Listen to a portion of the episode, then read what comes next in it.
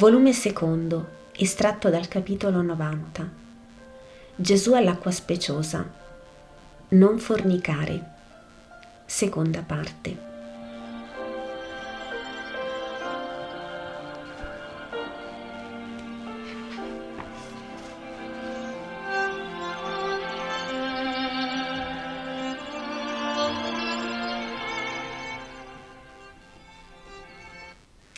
Gesù ha appena finito di parlare.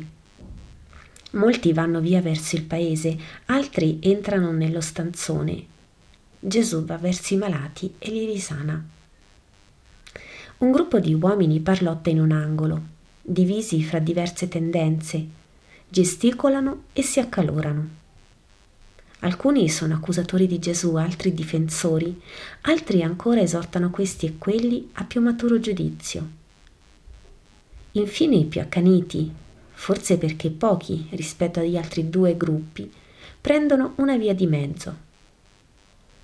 Vanno da Pietro, che insieme a Simone trasporta le barelle ormai inutili di tre miracolati, e lo assalgono prepotenti dentro allo stanzone mutato in foresteria dei pellegrini.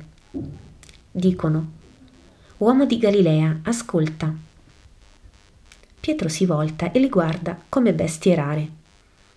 Non parla, ma il suo viso è un poema. Simone getta solo un'occhiata ai cinque energumeni e poi esce, lasciando tutti in asso. Uno dei cinque riprende. Io sono Samuele, lo scriba. Costui è l'altro scriba, Sadoc. E questo è il giudeo Eleazzaro, molto noto e potente e questo l'illustre anziano Calascebona. E questo infine Naum. Capisci, Naum? E il tono è addirittura enfatico.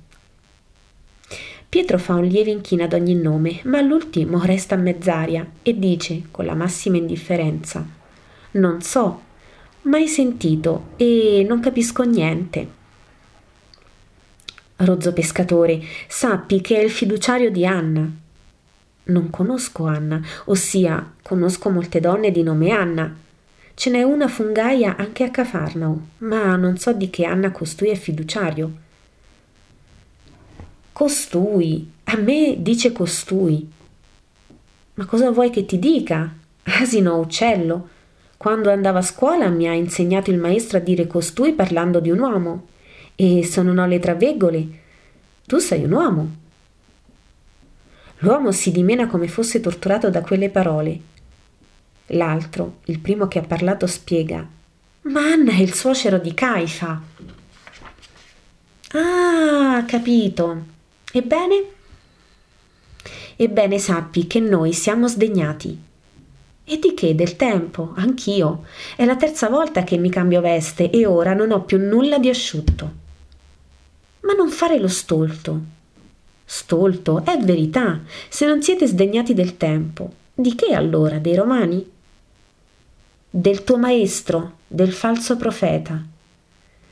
Ehi, caro Samuele, bada che mi sveglio e sono come il lago. Dalla bonaccia alla tempesta non ci tengo che un attimo. Guarda come parli.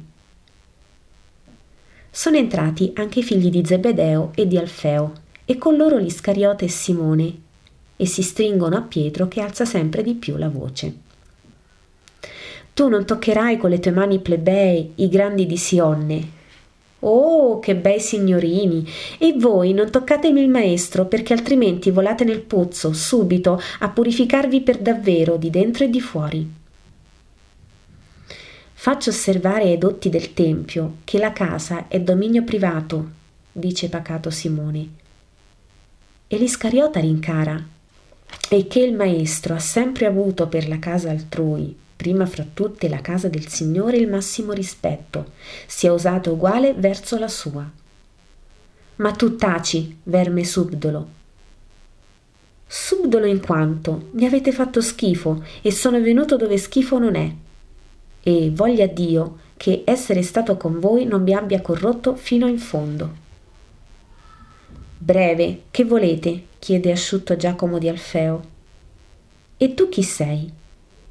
Sono Giacomo di Alfeo e Alfeo di Giacobbe, e Giacobbe di Matan, e Matan di Eleazar, e, se vuoi, ti dico tutta l'ascendenza, sino al re Davide da cui vengo. E cugino sono del Messia, per cui ti prego di parlare con me di stirpe reale e di razza giudea. Se alla tua alterigia è schifo parlare con un onesto israelita che conosce Dio meglio di Gamaliele e Caifa. Andiamo, parla. Il tuo maestro e parente si fa seguire dalle prostitute. Quella velata è una di esse. L'ho vista mentre vendeva dell'oro e l'ho riconosciuta è l'amante fuggita a Shammai. Questo lo disonora. Chi? A Shammai. Il rabbino. Allora deve essere una vecchia carcassa. Fuori pericolo perciò, motteggia l'Iscariota. Taci, folle, a Shammai di Elchi, il prediletto di Erode. To, segno che non lo predilige più lei, il prediletto. È lei che deve andare in letto con lui, non te. Perché te la prendi allora? Giuda Cheriot è ironico al sommo. Uomo, non pensi di disonorarti facendo la spia? chiede Giuda di Alfeo. E non pensi che si disonora colui che si abbassa a peccare, non colui che cerca alzare il peccatore? Che disonore ne viene al mio maestro e fratello, se egli parlando spinge la voce sino alle orecchie profanate dalla bava dei lussuriosi di Sionne? La voce. Ah, ha trent'anni il tuo maestro e cugino e non è che più ipocrita degli altri. E tu e voi tutti dormite sodo la notte. Imprudente rettile, fuori di qui o ti strozzo, urla Pietro. E a lui fanno eco Giovanni e Giacomo, mentre Simone si limita a dire Vergogna, la tua ipocrisia è tanto grande che rigurgita e trabocca e sbavi come un lumacone sul fior puro. Esci e divieni uomo perché per ora non sei che una bava. Ti riconosco, Samuele, sei sempre lo stesso cuore. Dio ti perdoni, ma va via dal mio cospetto. Ma mentre il Cheriot con Giacomo di Alfeo tengono il bollente Pietro, Giuda Taddeo, che nell'atto assomiglia più che mai al cugino, di cui ora ha lo stesso balenare azzurro nello sguardo e l'imponenza nell'espressione, tuona disonora se stesso chi l'innocente disonora. Gli occhi e la lingua li ha fatti Dio per compiere opere sante. Il malefico li profana e avvilisce, facendo loro compiere opere malvagie. Io non sporcherò me stesso con atto villano contro la tua canizie, ma ti ricordo che i malvagi odiano l'uomo integro.